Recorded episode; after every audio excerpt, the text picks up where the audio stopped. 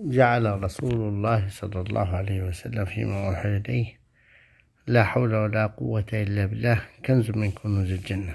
لا حول ولا قوة إلا بالله. لا حول ولا قوة إلا بالله. لا حول ولا قوة إلا بالله.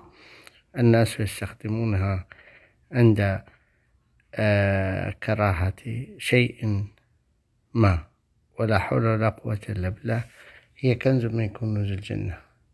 فمن جعل الحول والقوة بالله اعتقادا وعلما وعملا حاز عليها. لا حول ولا قوة إلا بالله. فما أعظم الدعاء حين نقول لا حول ولا قوة إلا بالله. اللهم لا حول لنا ولا قوة إلا بك.